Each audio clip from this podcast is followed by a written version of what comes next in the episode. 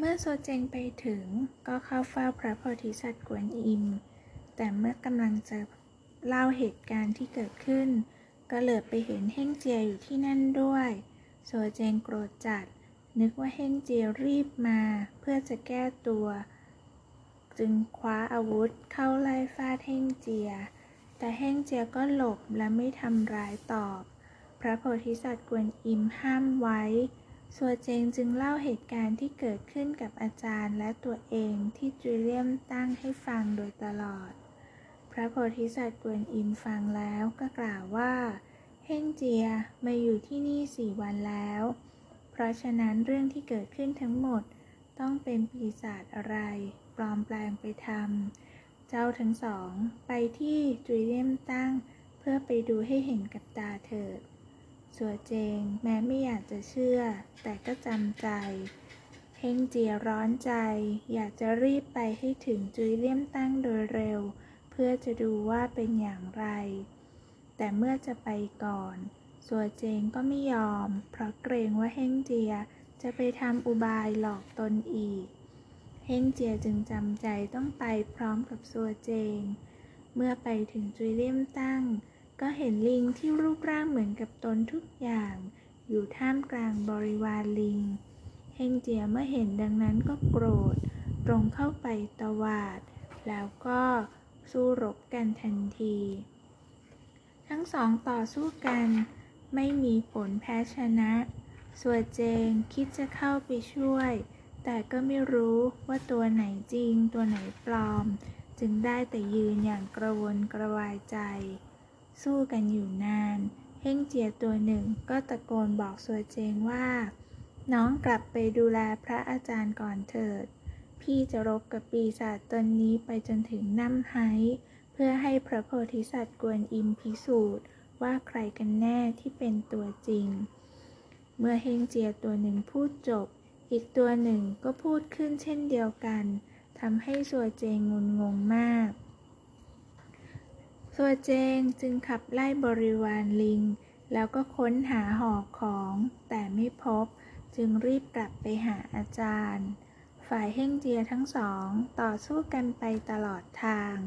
เมื่อไปถึงก็เข้าไปกราบพระโพธิสัตว์กวนอิม แล้วขอให้ช่วยพิจารณา พระโพธิสัตว์กวนอิมจึงอ่านคาถาเพื่อให้มงคลรัศศีษะ จะได้พิสูจน์ แต่ทั้งสองก็ล้มลงร้องโอดโอย แสดงความเจ็บปวดขึ้นพร้อมกัน จนดูไม่ออก พระโพธิสัตว์เห็นว่าไม่ได้ผล จึงใช้ยานวิเศษเพ่งดูก็ไม่สำเร็จ จึงกล่าวขึ้นว่า เฮ่งเจียเคยไปอารวาสบนสวรรค์ พวกเทวดาคงมีหลายองค์ที่จดจำได้ จงขึ้นไปบนสวรรค์ให้พิสูจน์เถิด เฮ่งเจียทั้งสองจึงกราบลา แล้วตีลังกาขึ้นไปทันที ทั้งสองทะเลาะกันไปตลอดทาง เมื่อไปถึงสวรรค์ บรรดาเทวดาทั้งหลายต่างก็หาสารพัดวิธีมาพิสูจน์ แต่ไม่เป็นผล ทั้งสองจึงขอเข้าเฝ้าเง็กเซียนฮ่องเต้เง็กเซียนฮ่องเต้ เมื่อรู้ว่าเฮ่งเจียมาก็ตกใจ แต่ไม่ได้ทราบว่า ต้องการให้มาพิสูจน์ตัวจริงตัวปลอม เง็กเซียนฮ่องเต้จึงกล่าวว่า เรื่องนี้ไม่ลำบาก เพียงใช้กระจกวิเศษส่องดูก็จะรู้ หากเป็นปีศาจจะเห็นร่างเดิมปรากฏในกระจกนั้น ตรัสแล้วก็บัญชาให้ยกกระจกออกมาเฮงเจียทั้งสองไปยืนที่หน้ากระจกวิเศษ แต่สิ่งที่ทุกคนเห็นก็คือ มีเฮ่งเจียสองตัวที่มีรูปร่างท่าทางเหมือนกันไม่มีผิด เฮ่งเจียทั้งสอง จึงยิ้ม แล้วก็ผุนผันออกมา เมื่อพ้นประตูสวรรค์ ก็ทะเลาะกันไปตลอดทาง ฝ่ายสัวเจงเมื่อกลับไปถึงหมู่บ้าน ก็ตรงไปเล่าเหตุการณ์ให้อาจารย์ฟัง พระถังซัมจั๋งได้ฟังก็เสียใจ ที่ด่วนลงความเห็นว่าเฮงเจียทำร้ายตน อาจารย์และศิษย์กำลังสนทนากัน ก็ได้ยินเสียงเอะอะข้างนอกจึงออกไปดู เห็นเฮงเจียสองตัวกำลังต่อสู้กันกลางอากาศโป้ยไก่จึงเหาะขึ้นไป แล้วบอกว่ามาช่วยแล้วเฮงเจียทั้งสองจึงหันไปพูดพร้อมกันว่า อ้าว มาช่วยกันปราบที โป้ยไก่เมื่อเห็นว่าทั้งสองเหมือนกันจนดูไม่ออก ก็ยืนงง สัวเจงจึงตามขึ้นไป แล้วโป้ยไก่กับสัวเจง ต่างก็ยึดเฮ่งเจียไว้คนละหนึ่ง หลังจากนั้นก็พาลงไปหาอาจารย์ เพื่อบอกว่าจะได้พิสูจน์ว่าไหนตัวจริงไหนตัวปลอม เฮ่งเจียทั้งสองไปกราบอาจารย์ อาจารย์ก็ร่ายมนต์ ให้มงคลรัศีษะเฮงเจียทั้งสองต่างกุมศีรษะแสดงอาการเจ็บปวด แล้ววิงวอนขอให้พระหังซัมจั๋งหยุดท่องคาถา พระหังซัมจั๋งจึงหยุด เฮงเจียทั้งสอง จึงพุ่งตัวขึ้นไปบนอากาศ ต่อสู้กันไป แล้วบอกว่าจะไปที่เมืองนรก เพื่อขอให้พญายมช่วยพิสูจน์ เมื่อเฮงเจียทั้งสองหายไปแล้ว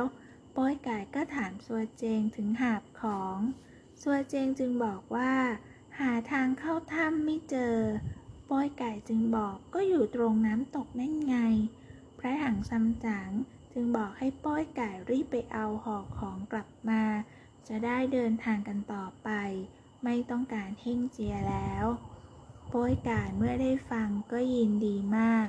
รีบเหาะไปที่จุยเลียมตั้งทันที ฝ่ายเฮ่งเจียทั้งสอง ต่อสู้กันไปตลอดทางจนถึงเมืองนรก เมื่อไปถึงพญายมก็ไม่สามารถที่จะดูได้ จึงมีคนออกความเห็นว่า ให้นำสัตว์ประหลาด ซึ่งเป็นพาหนะออกมา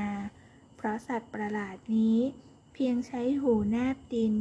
ก็จะรู้ประวัติความเป็นมาและอนาคตของสัตว์ทั้งโลก สัตว์ประหลาดตัวนั้น นอนหมอบ แนบหูกับพื้น ใกล้ๆกับเพ่งเจียทั้งสอง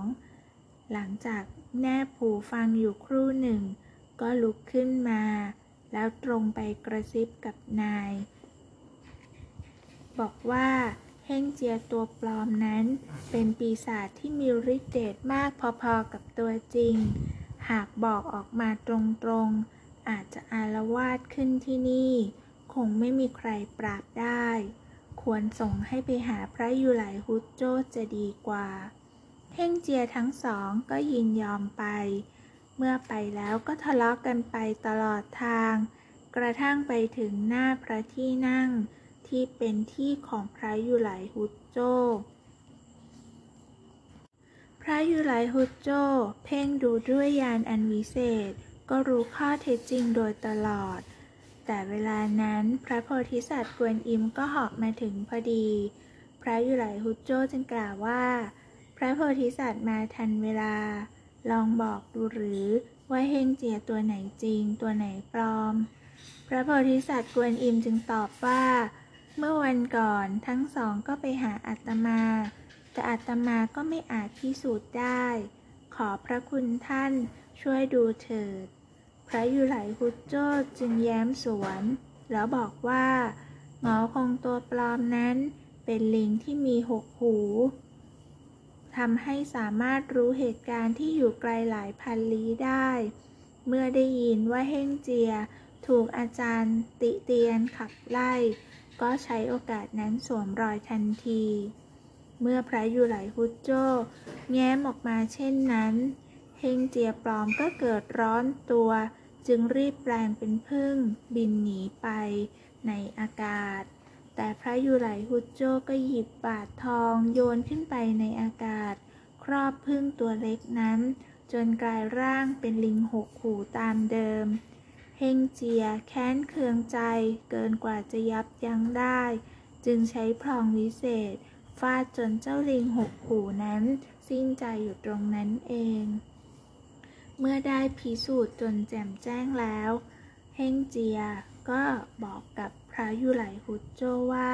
ช่วยถอดมงคลออกเถิด จะได้กลับไปอยู่ที่จุยเลียมตั้งตามเดิม แต่พระยุไหลฮุดโจอบรมสั่งสอน บอกเฮ่งเจียว่าอย่าได้สองใจ ควรมีจิตใจแน่วแน่ เมื่อตั้งใจจะช่วยแล้วก็ต้องช่วยให้สำเร็จ แล้วก็ตรัสบอกให้พระโพธิสัตว์กวนอิม ช่วยพาตัวเฮ่งเจียไปหาพระถังซัมจั๋งชี้แจงให้เข้าใจ เฮ่งเจียจึงยินยอมนมัสการลา แล้วเหาะตามพระโพธิสัตว์กวนอิมไป เมื่อไปถึงบ้านที่พระถังซัมจั๋งพักอยู่ พระถังซัมจั๋งกับลูกศิษย์ก็ออกมากราบนมัสการพระโพธิสัตว์กวนอิม พระโพธิสัตว์กวนอิมจึงเตือนว่าอาจารย์และศิษย์ควรมีจิตใจที่แน่วแน่และรักใคร่ต่อกัน มิฉะนั้นแล้วก็จะเป็นช่องให้พวกปีศาจใช้เล่ห์อุบายมาก่อกวนได้อยู่เสมอ ในตอนนั้นเอง โป้ยก่ายนำหอของกลับมา พระถังซัมจังกับศิษย์ทั้งสามจึงกล่าวขอบคุณพระโพธิสัตว์กวนอิม และกล่าวว่าจะเชื่อฟังโดยเคร่งครัด พระโพธิสัตว์กวนอิมจึงกลับไป ทั้งหมดจึงออกเดินทางกันต่อไป อาจารย์กับลูกศิษย์สนิทสนมและเข้าใจกันดีมากขึ้น เพราะเหตุการณ์ครั้งนี้เป็นบทเรียน